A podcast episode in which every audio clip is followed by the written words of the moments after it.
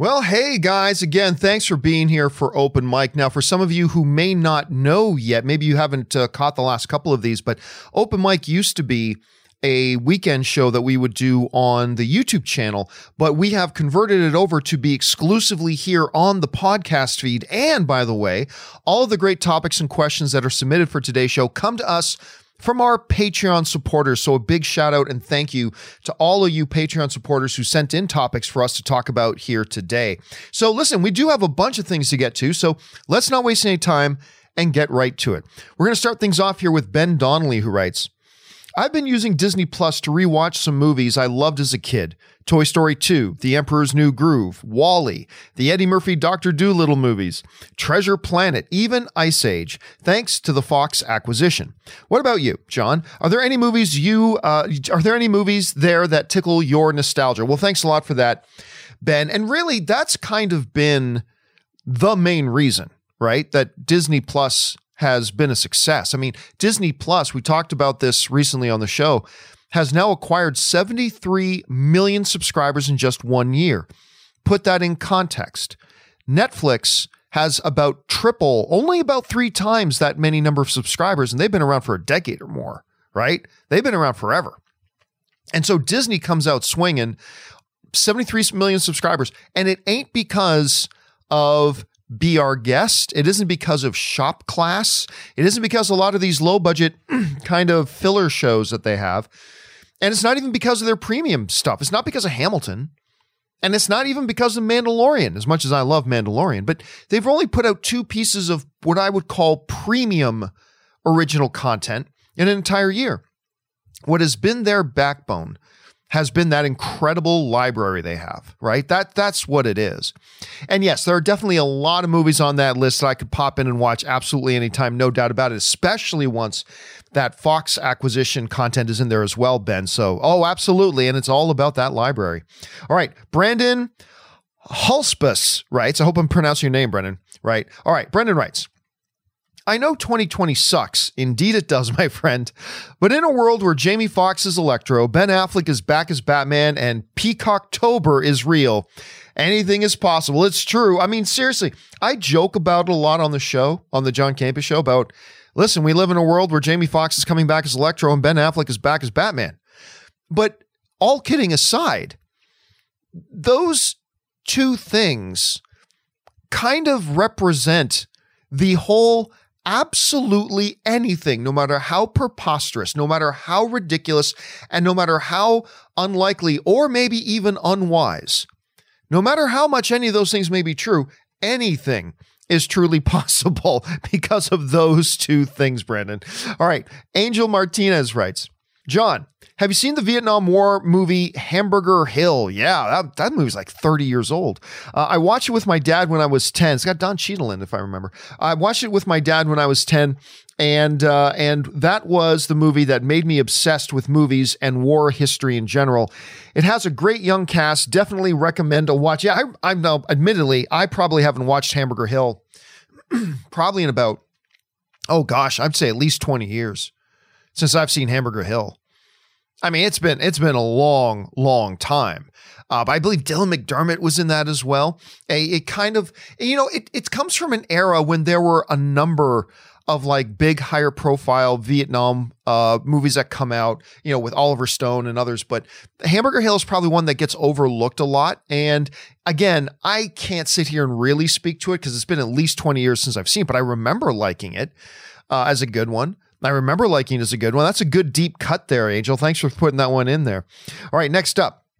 Uh, Dacian uh, Preden Halibrin writes Hey, John, have you seen the anime Your Name? No, I have not, but I, am very aware of it. I'm I'm very very aware of that film, but I've never watched it. Uh, Kimi no Na wa.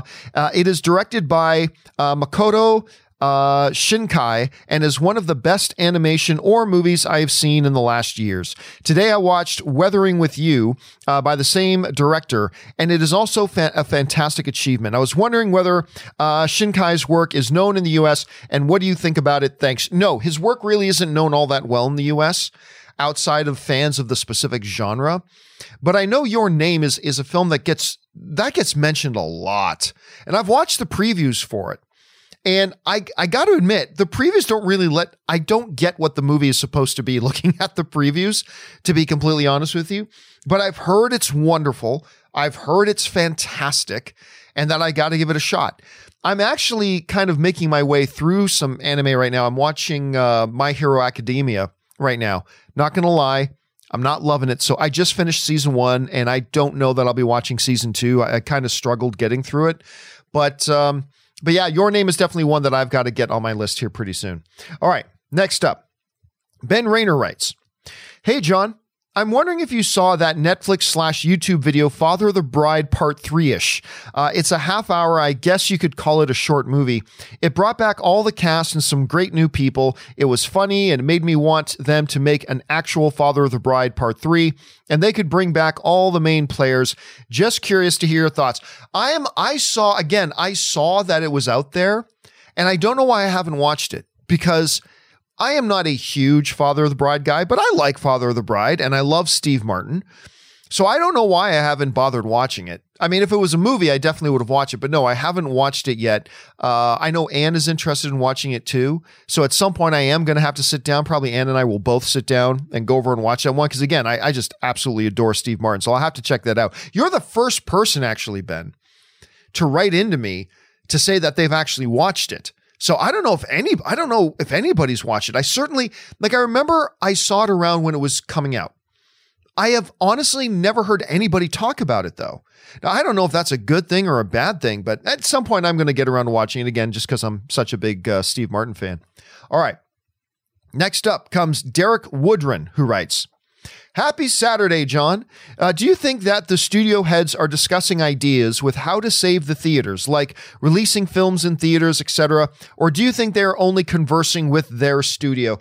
I I know for a fact that studios heads have had conversations because you're talking about a tectonic, massive shift in an in a century old industry, right? We're talking about a massive shift in a century uh, old industry that leaves a lot of things as completely unknowns. Like the studios themselves are heading into the great unknowns. Now, not every studio has their own big streaming platform like Warner Brothers does in HBO Max or Disney does with Disney Plus. And so all the studios will have their own different priorities and everybody's got their own plan. But I know for a fact that studios head, heads have had conversations about, you know, sharing ideas and thoughts about, you know, what does like how does the disappearance of the movie theater industry affect us all right now? What, if anything, could be done about it? What should be done about? Should anything at all be done about? Like, I know those conversations have happened, but whether we'll see any sort of coordinated collective effort is questionable because, like I said, each one of these studios has their own priorities right now.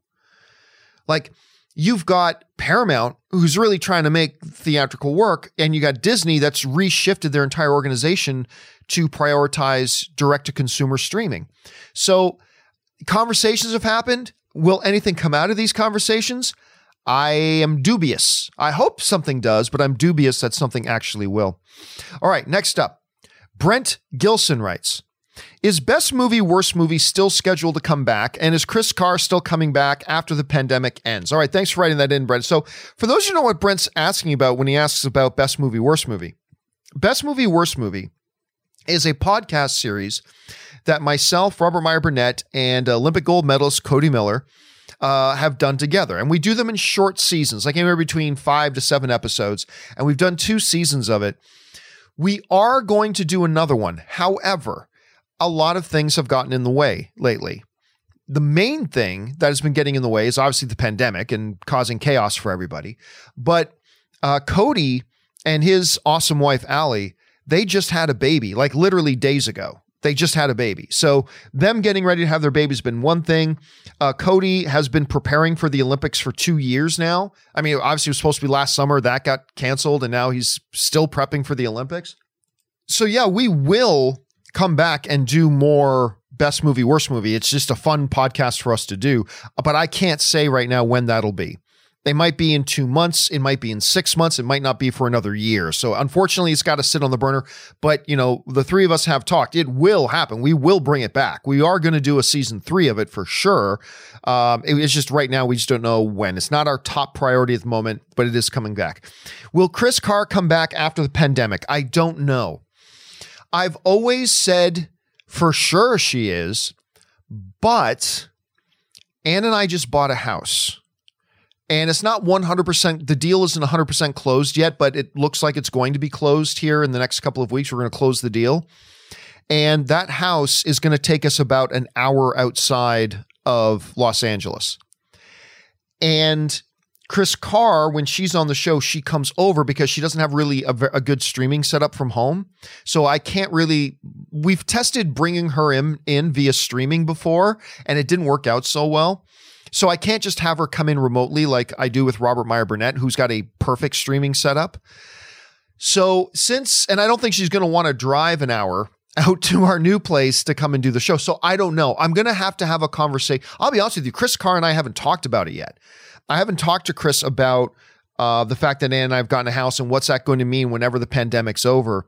So I'm not 100% sure yet but I'm not going to close the door on it because uh, who knows? We might be able to figure something out. I, I know I would love to have Chris back because she's great, but we're just going to have to see whether the circumstances and the situation is going to allow it. All right. Next up is Josh Bing, who writes Do you still think they'll end up dropping Black Widow on Disney Plus? And if so, when do you suspect we'll get an announcement? Well, I mean, when we'll get an announcement is December 10th. We've been saying that this whole time. There is an investors remote meeting. By remote, I mean like virtually and over the phone. There's a big virtual uh, investors event, a shareholders event going on in December 10th. On that day, I believe they will make their announcement. Uh, they're going to announce about 101 Dalmatians being moved to streaming. They're going to announce Tom Hanks's Pinocchio movie is going to be moved to streaming. They're going to announce another film that I can't remember the name of it right now off the top of my head that's going to be moving. The question is, are they going to announce Black Widow is moving?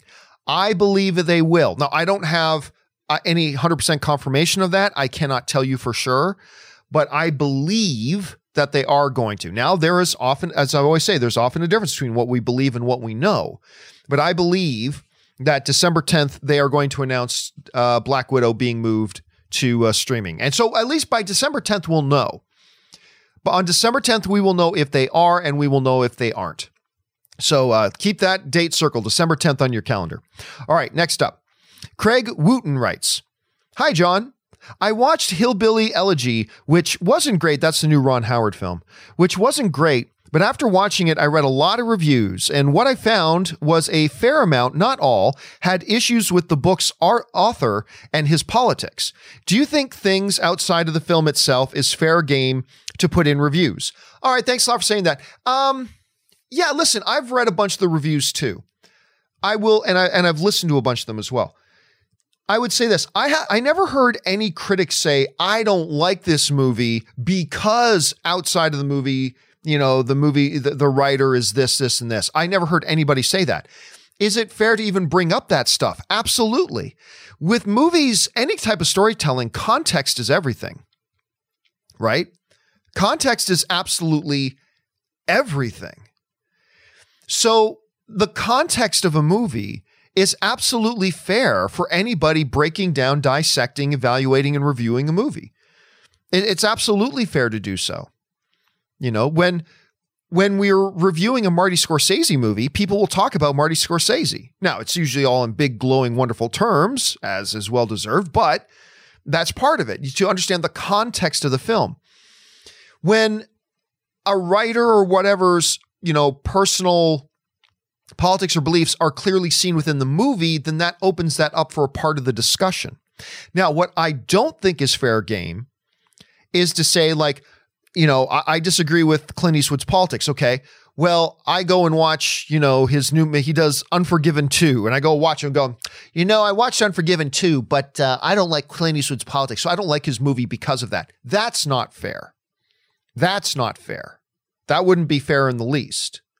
But if he brings up certain topics in his movie and there is some connection between, you know, what his personal beliefs are about certain things outside of the movie, well, then that becomes relevant to the discussion about the piece of art that he created, right? So, on that level, it's fair. It's not fair to evaluate the movie based on whatever the filmmaker, the writer, the director, the producers, whatever, whatever their personal things are outside of the movie. But if it's germane to the conversation, it's absolutely within the scope and, and should be discussed if it's relevant. So uh, that's so on the one hand, yes, it's fair, but no, it's not fair to give a evaluation of the film and a score to a film based on things you like or don't like about the filmmaker themselves outside of the movie. If that makes any sense. That's how I kind of feel about that. All right, thanks for sending that in, man. Next up, we've got Austin Prusak writes, Well, now that Thanksgiving has come and gone, Christmas is up. Do you have any movies you have to watch during the Christmas season? The Santa Claus with Tim Allen and Home Alone, Lost in New York are my musts. Thanks for all you do. Glad you're a nobody we can all count on. All right. Thanks a lot for that, Austin. And yeah, Christmas, there's a number of things, you know, that are kind of family traditions that we would watch around Christmas time. One of them is the original Wizard of Oz. I, I don't know why. I don't know what Wizard of Oz has to do with Christmas, to be honest with you. But at the Campea Ranch, every Christmas at some point, the Wizard of Oz is on TV. So that so that's kind of one. I would say the main one though is the 1951 Alastair Sim version of A Christmas Carol. I'd say that's probably um, the one that probably is kind of a must. Like I got, I got to watch that at least once every Christmas. I don't know why that particular one, but that's kind of the one that I've got to go to every other time. Now, and I'll watch a bunch of other Christmas movies during Christmas time, not Die Hard, because once again, Die Hard is absolutely not a Christmas movie. Just ask Bruce Willis. Uh, Die Hard is not a Christmas movie, but uh, there's a lot of great Christmas movies, and I will certainly. Actually, it's funny. We just had the original Home Alone on TV the other night as we were uh, getting ready to watch Mandalorian, the newest episode of The Mandalorian. We still had like two hours to kill until midnight hit when Mandalorian was going to go online on Disney Plus. So uh, we put on the original Home Alone for a little bit and watched a little bit of that. All right. Thanks a lot for the question, Austin. Next up, Michael Rodriguez writes Hello, John. I just finished your documentary. Aw, thanks, man. I appreciate that. And I had a great time. Congrats. Keep up the great work and uh, cannot wait for your next project. Have a great day. Well, thank you so much for that, Michael. And for those of you who who maybe you're you're not regulars around here, uh, what Michael is talking about is I just released this week uh, my new documentary, movie trailers a love story. And it's a, it's a little documentary project just looking at the history and formation and evolution of movie trailers and why they mean so much to us and this wonderfully romantic yet very complicated relationship that the movie trailers have with us as movie fans. So um, if uh, if you guys want to check it out please do. It is available worldwide on vimeo.com slash on demand slash movie trailers. That's vimeo.com slash on demand slash movie trailers. And that's worldwide, any country in the world.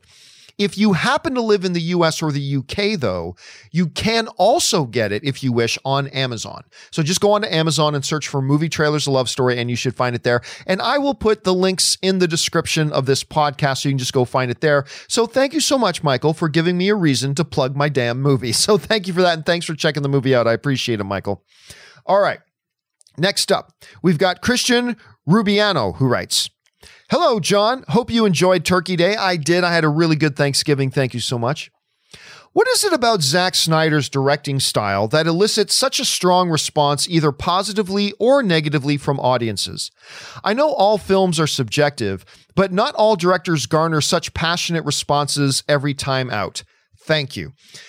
Well, look, it, it that's a billion dollar question. And I I can only give you kind of what my own observations are about that, but everybody may have different answers. Here's my initial gut reaction to that. Is number 1, I don't know that people are really divided on Zack Snyder as a filmmaker overall all that much. John, what are you talking about? Have you not seen the divisive reviews of Batman v Superman or Man of Steel or what? Yeah, but, but hear what I'm saying. I think overall, as a filmmaker, Zack Snyder is really not all that divisive of a filmmaker. when you look outside the DCEU, not every movie he's made is great, but every director has bad movies on their resume. Every every director does. Even Steven Spielberg. They all do. But generally speaking, prior to Man of Steel, prior to the DCU, uh, people generally liked. Not he wasn't one of the best, but he was generally liked as a filmmaker. I mean, who doesn't like 300, right? Or his zombie fair, or even his like even I. I keep talking about this one little animated film. A lot of people go, "Wait a minute, Zack Snyder directed an anime film?" Yeah, there's a Zack Snyder film that nobody ever talks about, and I really like it. It's called uh, Legends of the Guardians: The Owls of Ga'Hoole, and it is a really nice little adventure animated film with these birds and owls flying around with great quote unquote cinematography and it's it's thrilling and it's I really like it. It's it's I really quite like it. Now, I really don't like his one film Sucker Punch. That's that's the only film of Zack Snyder's that I can think of that I don't like is Sucker Punch. And it's got one of Anne's uh, friends in it, and so I, you know, I'm biased to like it, but I simply don't like it, unfortunately.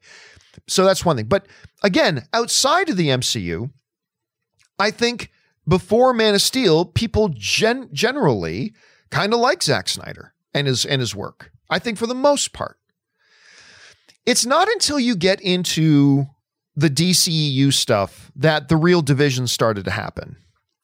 And a part of the unfortunate thing about the divisive nature of Zack Snyder is something that was completely not his fault, which was Zach got wrapped up in the overall MCU corporate zombie fanboys versus the DCEU corporate zombie fanboys. And Snyder kind of became a lightning rod part of that whole debate where I think a lot of people who are just the corporate zombie Marvel slaves were like, everything that is DC sucks. And, you know, Man of Steel was one of those. Man of Steel is an awesome movie. Like, you know me, I think it's the most underrated comic book film of all time. I think it's one of the best comic book films of all time. It gets better every time I see it. And I, there's a lot of people who just didn't like it because they didn't like it. That's fair. I have no complaints. But I also think there's a part of it that was, it's DC, therefore we're supposed to hate it because we're Marvel. Make mine Marvel. So I got to hate whatever is DC. And, and Zack Snyder was caught up in that. At the same time, I think there were the the corporate zombie fanboys who were slaves of the DC corporation. They were just blind corporate zombie slaves of DC. And so they would do the opposite of what the blind corporate zombie slaves of the Marvel fanboys were doing, which is it's DC, therefore it's awesome. It's awesome. Nothing's wrong with it. It's the best thing ever. And and it didn't matter how good or bad it is. They were going to devout and pledge their undying loyalty to it and stand on that hill no matter what. Just like there were corporate zombie Marvel fanboys who are going to die on the hill of, we hate this movie even before they ever saw it. Again, I'm not saying that's the general truth of the whole movie going audience. I think, basically speaking, there were people who watched the movie, like myself, that just really liked it because we liked it. Then there were a bunch of people who just watched it and didn't like it because they didn't like it. But within all that, there is a segment of that, of these blind corporate zombie fanboy, uh, you know, just drones on the Marvel side and on the DC side, that Zack Snyder's name became a part of that. That just became entrenched even more once Batman versus Superman came out. Now, look, I am a fan of that movie. I like that movie. I, I will tell you it's not perfect, it has its problems, but but I think overall it's it's quite good. I I quite enjoy the film, especially you know Ben Affleck's iteration of Batman in it. I thought the Batman that Snyder and Ben Affleck gave us in that movie is the best Batman I've ever seen. But it just further entrenched that blind corporate slave drone uh, from the Marvel side and the DC side, entrenching them even more. It didn't matter. Here's the, here's the reality. Here's a fact. It didn't matter how good or bad that movie was going to be. There was a segment of the of the corporate zombie Marvel fanboys that were just going to say it sucked no matter how good it was, and there were then there were the blind corporate zombie, you know, DC fanboys who were just going to proclaim it as the greatest thing ever, no matter what, be, no matter how bad it was. And and that's just kind of it. And so I think on top of the fact, well, you got Zack Snyder, and then Justice League was a whole other circus unto itself. But you had Zack Snyder himself make a movie that a bunch of people liked and a bunch of people didn't like. Nothing all that polarizing about it. Just, yeah, I like this movie. Oh, I didn't like that movie. Fine. Nothing particularly polarizing about it. But then you take that and you add in the blind zombie corporate drones fanboys on the Marvel side and the DC side. And that's what really made it polarizing. And then Zack Snyder was there in the middle as that polarizing figure. Zack exasperated, I think, that polarization a little bit, like over the years. I think he exasperated a little bit, but I still ultimately don't really think the whole polarization was really even his fault, to be honest with you. But again, at the end of the day, I don't even think it's it's really about um his uh, his style, whatever. Look, it, it really comes down to this: the reason Zack Snyder is a divisive figure uh, so harshly is really because of the DCEU, his approach to the DCEU. Because I still contend outside of the DCU, he's really not all that polarizing. And I think whenever he does eventually walk away from the DCU, which will probably be after the uh, the Snyder Cut miniseries happens on HBO. But when he does, I think he'll go back to being a generally speaking, a generally liked and appreciated director. Once he gets away from the baggage, a lot of which wasn't even his fault. Uh, of the uh, of the DCU. Just look, the bottom line is this: there's just a lot of people that don't like his DCU, his take, I should say. There's just a lot of people that don't like his take on the DCU, and the reason that's a problem more for movies like Man of Steel or Batman versus Superman than it was for, say, Sucker Punch is because most people didn't care about Sucker Punch. Like he could make Sucker Punch, and if it was great, yay. But if it sucked, oh well, it's Sucker Punch. Nobody, none of nobody really cared about it. But people care about Batman and Superman and the Justice League and DC and this huge you know, juggernaut that comic book movies have become. And then, you know, again, completely unfair from Zack Snyder's point of view, but then you got Marvel that's like breaking all the records and having all this unbound success, and the fans are loving it and the critics are loving it. And that just added the pressure to it.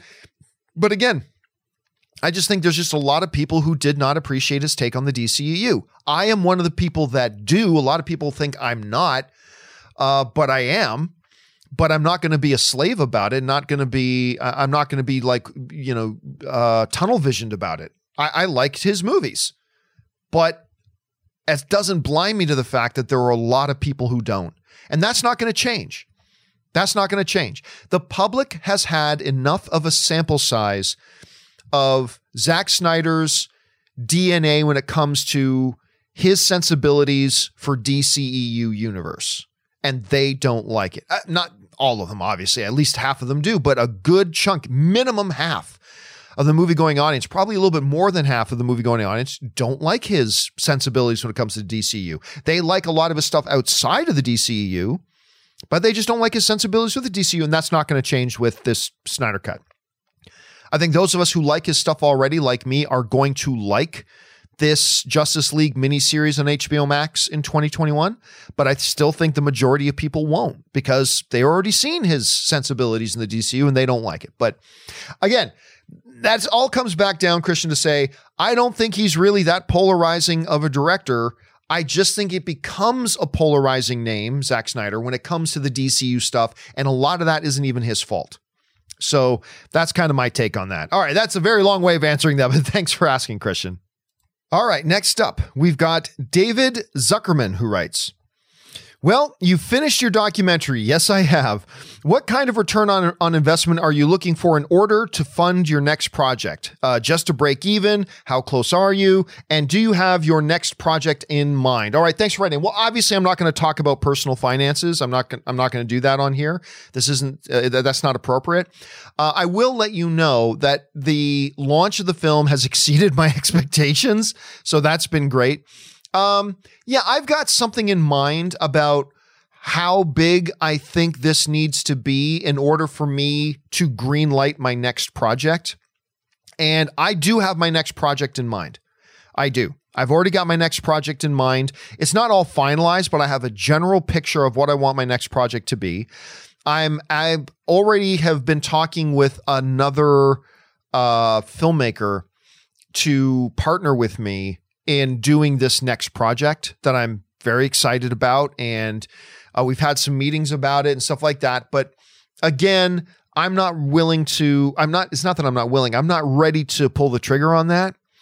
Uh, I gotta. I gotta give it at least a couple of months to see how the movie does long term because you know I I just want to see what its overall health is. And on top of all that, Ann and I are moving. Like Ann and I just bought our first house.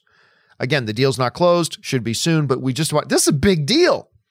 That's a big deal. We've been trying to find. We've been trying to buy a house for like a year and a half. We've been trying, and it's been very very difficult for a couple of reasons. Uh, one of the big ones is that buying a house in and around LA is just ridiculous. It's just ridiculous. Like buying a house is the biggest financial investment you ever make in your life. And, you know, Ann and I would be looking around LA. And if you follow me on social media, you know I've put up some posts about this. Like a I live in a in a townhouse. Okay. Ann and I live in a townhouse that we rent right now. And it's like 1,400 square feet. You know, it's not huge. It's not big. It's all right. But we're looking, trying to find a house around LA. We literally been finding like 900 square foot houses, two bedroom, one bath for like $875,000. Some of you right now are thinking I'm joking. I'm not, I assure you. Like literally not even a thousand square foot house, two bedroom, one bath, 900 square feet, $875,000. And it's just like for me, maybe it's my Canadian sensibilities, but it's like, if I'm going to spend that kind of money, first of all, who has that kind of money? But if I was going to spend that kind of money, I want a hell of a lot more house than that. So finally, after about a year and a bit, Ann and I just realized it's just hopeless. We're not going to find the house that we want for a price that we can afford in Los Angeles. We just can't. And so we both realized now with Ann working from home and me working from home, we thought, you know what? We can expand our search and we can look outside of LA. And so once we did started looking out, even just like 45 minutes to an hour outside of LA, oh my God, we were now finding houses that was twice the house for like 200,000 less than what you were getting in LA for half the house and $200,000 more. You know what I mean? And then we came across this house that we absolutely love. And it all happened really quick. We found it on a Saturday. We had to know whether or not to make an offer by the end of Sunday. So we had like 36 hours to make a decision. Put in our offer, went back and forth with the owner a little bit, and we struck a deal on Monday. Like it happened really fast. Now we're still in escrow right now, and we still have things we got to do, but uh, it looks like this deal's going to close. So that's another thing. That's another thing that could get in the way and throw a little bit of wrench into the timing of the next project. But uh, we'll see. I'm hoping by the end of February, you know, by the end of February, Ann and I will be all moved into the new house if you know it, it all works out as planned, which it looks like it will. I'll be all set in my new studio in the new house, and we'll have a better picture of overall how the movie did. And probably by the end of February is when I'll be able to pull the trigger and kind of greenlight my own next project. So we will see. We will see how that goes. Thanks a lot for writing that in, though, man. All right, next up. Tim Platt writes I get surprised in movies and TV shows, but I never gasp. This week's Mandalorian episode had a name drop where I actually did it. Uh, do you have any moments recently that made you audibly gasp? Um, I don't know that I audibly gasped. I can't remember if I audibly gasped when they name dropped. By the way, we're now, what, two and a half days removed since The Mandalorian came out? You all know what the name was. The name was Grand Admiral Thrawn. That was the name drop. I was certainly surprised. I don't know. I can't remember if I gasped though. Anyway, but I did gasp three weeks earlier. And I believe it was episode two of season two of The Mandalorian when Baby Yoda ate that lady's egg. I audibly gasped out loud. I'm like, what is he doing? Like, I couldn't believe it. I just about freaked out. And it was a great reminder to us like Baby Yoda is adorable and cute, but he's also a he's a baby. You know, he's just he's he doesn't have a complete moral compass. He's a baby. He sees something, he's like, oh, that looks delicious, and he's gonna eat it. He's not thinking about, oh, the poor frog mother who has vested all of her energy in the last potential offspring for her and her husband. Like, that's not the thought process that goes through a baby's mind. He says, Ooh, that looks yummy. I want to put that in my mouth. that's what she said. I want to put that in my mouth. And there, there he goes, right? But oh my gosh, I I audibly, audibly gasped completely out loud when that happened. 100%. All right.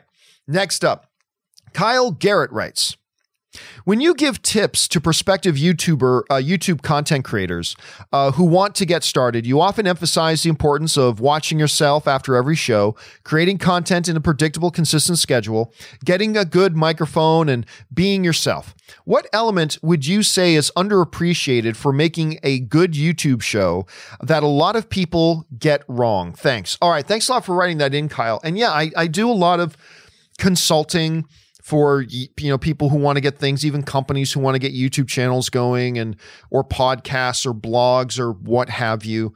Uh, and i've done you know i've done panels on it i've done seminars on it and stuff like that. What i would say is probably the biggest mistake that i see a lot of people make is inconsistency. Now what I, I what i'm not talking about is how regularly you do your show. Doing having a regular consistent schedule is important. But when I say inconsistency, I'm not talking about how often you put out your videos. That's not what I'm talking about at all. While this is not a 100% hard fast rule for everybody because there are clearly YouTube channels that are exceptions to this rule, I find a general truth about it is this. Too many people don't even know, too many people who want to launch a YouTube channel don't even know what it is their YouTube channel is or what they even want their YouTube channel to be about. Now, I'll, I'll tell you straight up, I've got a friend of mine who has tried several times over the last six, seven years to, you know, get themselves a YouTube channel up and running. But he always gets started, but he never really knows really what his show is. And therefore, there's no consistency to what what their videos are. Too many people try to make their YouTube channel about too many things. To me, part of a key of making a successful and really getting going as a YouTube channel is having a clear idea of what is my channel all about? What is the identity of my channel? If you are a YouTube channel that wants to talk professional wrestling, for example, then don't make videos about um, your favorite cars. Don't make videos about what's going on in the English Premier Soccer League. Don't make videos about I mean it's it's kind of fine once in a while to do little deviations, but be very clear about the identity and what it is your channel is all about. Because if people don't know what they're going to get when they come to your channel, why would they come back to your channel? If people don't know what they're going to get when they come to your channel, why would they hit subscribe? I find the people, and again, this is not a 100% hard and fast rule, but this is generally true. The people that really get a good foundation to launch from are people that have a clear identity of what their their YouTube channel is. Do is my YouTube channel a straight up personal vlog channel? Fine. If they because that way at least people know Eddie is going to talk about his life today, right? So they at least know that's what they're going to get if they come to Eddie's channel. If they if you're doing a, you know, a YouTube channel about uh lighting, great then people know, hey, if I if, if I want to find out about all the stuff that's going on in the world of lighting, and believe me, there is a lot of stuff that goes on in the world of lighting. They know if I go to Janet's website, she's going to be talking about all the stuff going on in the world of lighting and all things going on. I don't have to worry that if I go to Janet's website and go to her YouTube channel, she's going to be talking today about you know the latest pants she bought. She's not going to be talking about you know the latest way she figure out how to fix the plumbing in her bathroom they know we go to Janet's YouTube channel for lighting. And Janet may throw in a couple of little things here and there, but generally speaking, her video is going to be about lighting. We know to come to that. And then consistency in how you do things. Now, I don't, in my channel here, I don't talk very much about um, Collider and and the fall of Collider after I left. But I will tell you one thing, and I did tell them this, and they completely ignored my advice. They completely ignored my advice. But after I left, they they still did movie talk, but every day they had a different panel. Some of the same people, but they had this every single day was this constant rotation of people. And it was to the point that viewers don't know who they're going to even get talking to them when they tune into movie talk that day. And what I tried to explain to them after I left, when I saw them doing this, and I met with the leadership there, I said, look, when people tune into shows like these, it's as much personality driven as it is the content style. You're still talking about the movie news every day, but they don't even know who they're going to get. They don't even know which people are going to be talking to us that day. I so told them that is going to be a turnoff to the audience maybe even subconsciously, but gradually they're just going to stop tuning in because if they like tuning in to listen to guy A and girl B and guy C, and they don't even know, hey, if I tune on Wednesday, I don't even know if any of those three are going to be there, then they're going to just subconsciously stop tuning in eventually. It's completely inconsistent. And they ignored me. They just they get oh yeah pat pat me on the head oh thanks for the advice John don't worry we've got it from here we're good and the numbers just continued to, in this landslide of a free fall after I left. Not just not because I left, but because they just started doing things wrong. And that's really unfortunate. So, yeah, what do I see as the biggest mistake? Inconsistency. Not in posting schedule, but in the identity and the content that you're doing and who's doing it. Don't have don't put out 5 videos in 2 weeks and have every video hosted by a different person and have four different topics that are being like four different completely things. Today, we're going to talk about the best beaches in California. And then the next one you're talking about, today, we're talking about the five best motorcycles you can buy. I mean, like, be consistent, or else why would people tune into your channel? So that's that's kind of my take on that, Kyle. Thanks for asking. All right, next up we got Saberwolf who writes, Hey John, hope you're having an awesome day. I am, thank you. Question. How strong was Mace Windu? I mean, he took on the Emperor, plus that purple lightsaber is so badass. Would you say he's in the top tier amongst Jedi Masters? Well, I mean, I don't know. First of all, color of a lightsaber to me does not make a lightsaber badass, but that's just me. But how truly strong was he? I mean, that's up for debate. But the one thing that we can glean is this He's on the Jedi Council. So clearly, he is a very, very well versed, deeply in tune with the Force Jedi, for sure. Number two, if he was not the leader of the council, which he did seem to be, he was at least kind of second most respected to, to Yoda. He might even been the most respected. Remember, when they went to go get and arrest Palpatine, all the other Jedi, Jedi Master, the members of the Jedi Council were kind of falling in line behind him. Um, now, he did very well against the Emperor, but the question is how much of that fight was the Emperor just toying with him, waiting for Anakin to show up so he could then make his move, get Anakin to face that that pivotal decision making moment and manipulate Anakin into siding with the Emperor. I, I mean, I simply don't know.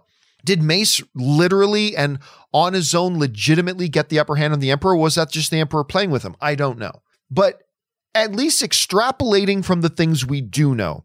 Senior, senior member on the Jedi Council led the way of the other Jedi Council members uh, to go and arrest Palpatine. At least, and obviously, very close friend and respected by Master Yoda. I think all that would have to lead us to believe, well, this must be truly one of the more powerful Jedi Masters in the universe. So that's probably where I would leave that things off there, Saber. All right, next up, Manny Garcia writes it's been said already, but Dave Filoni's growth in directing definitely showed in the latest episode. I agree. By the way, have you noticed Grogu keeps saying saying says keeps saying Batuu or something similar in the past few episodes?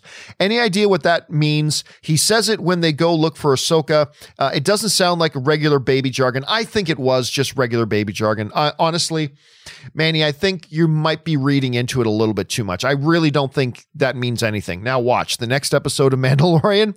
He's going to say Batu and it totally means something. But honestly, I don't think he's saying any word. I, I honestly think it's just baby babble. I don't, I honestly don't think he's saying anything. Again, let's find out. Maybe he is, but for now, I got to say, I don't think he's saying anything there. All right, next up comes to us from Andre Mera, who writes Hey, John. In the prime days of Collider Movie Talk, you and others did a top five comic book movies from 2014 to 2016. Without directly asking you to do a top five again, what has been the most striking comic book movie since 2017? Thanks for all you do. All right, thanks a lot for that. So when you say since 2017, I'm going to make the assumption you mean including 2017. Like, because sometimes when you say since this time, you mean after everything that happens after that. However, since we're talking about you specifically called out us doing some kind of list from the 2014 to 2016, I'm going to assume you want me to include films that came out in 2017 because that's important. Whether or not we, we're counting 2017 or not is vital, vital, vital to this. So I'm going to go on the assumption that you mean to include 2017. All right. To me, the two best comic book movies, including 2017 and forward, might surprise you what I'll say. But the two that I would say are the most striking comic book movies, neither of them are Avengers movies. That include I don't I'm including uh, Infinity War and Endgame. I don't think Infinity War or Endgame are amongst the two most striking best comic book movies from 2017 to today. I love those movies. I love Infinity War and I love Endgame, but they're not in my top th- those wouldn't be my the two pick films I would pick. The two films I would pick as the most striking and more important and ultimately best comic book movies from 2017 to today are number one, Logan.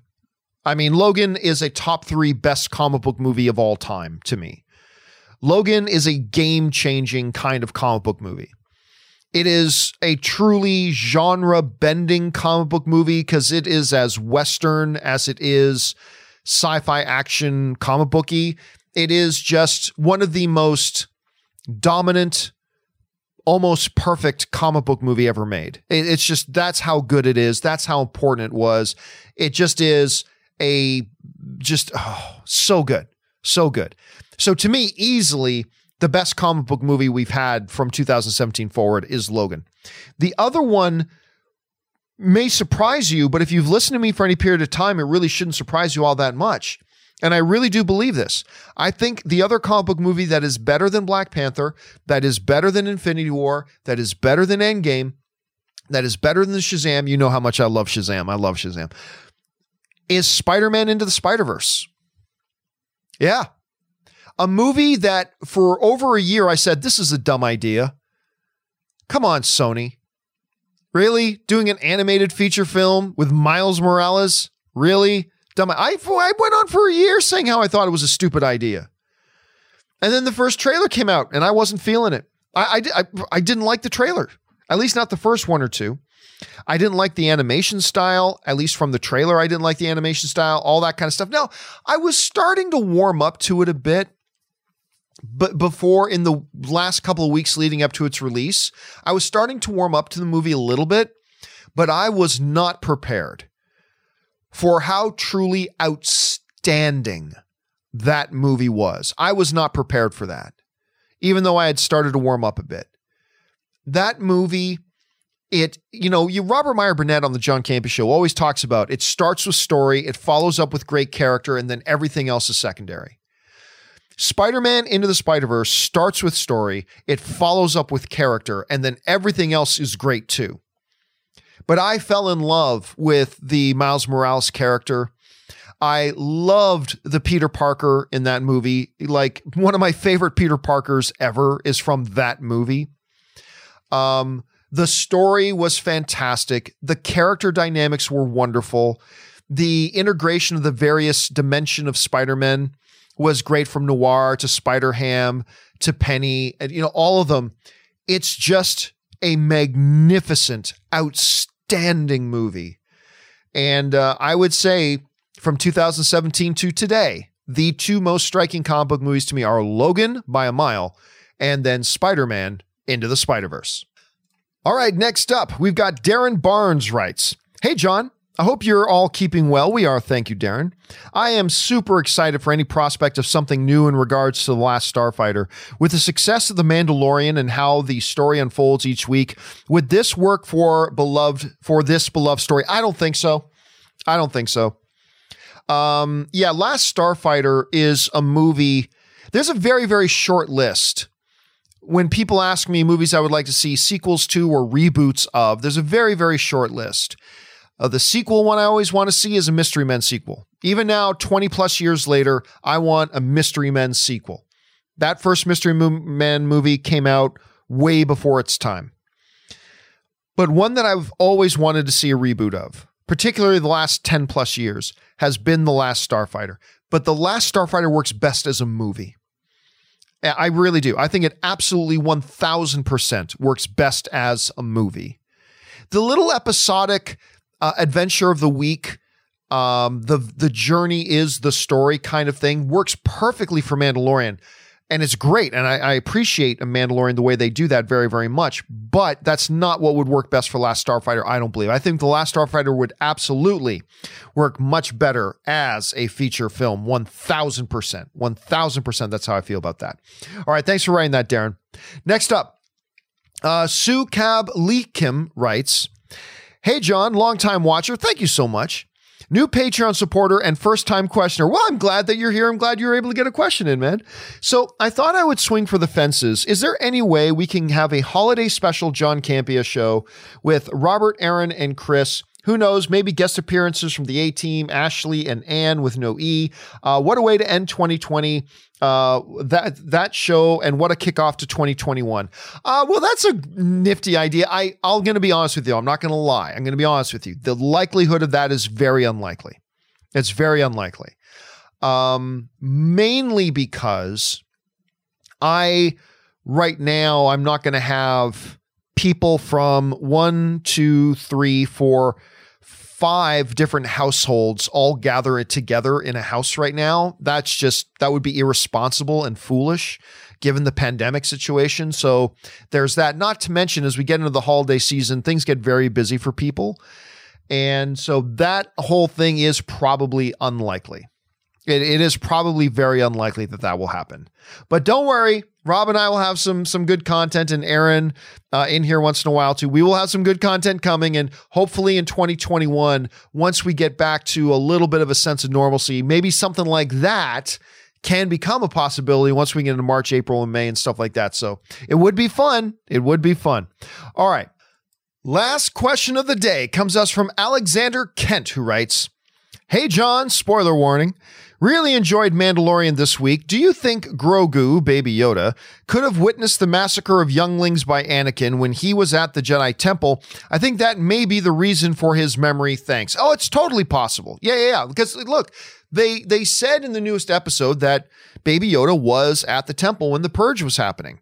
So he probably witnessed a lot of his little friends being murdered whether it was by Anakin or stormtroopers or whatever, who knows? I'm sure Anakin didn't cover every square inch of the uh, of the Jedi Temple himself and murder all of them. There was there were battalions of stormtroopers flooding in there. So whether it was he saw Anakin murdering them or just his friends getting murdered by stormtroopers, uh, yeah, there's they didn't say it explicitly, but I think there's a very very good chance that's what happened, and maybe that's just a mental block that formed this defensive mental block that he's formed. He just blocks it out.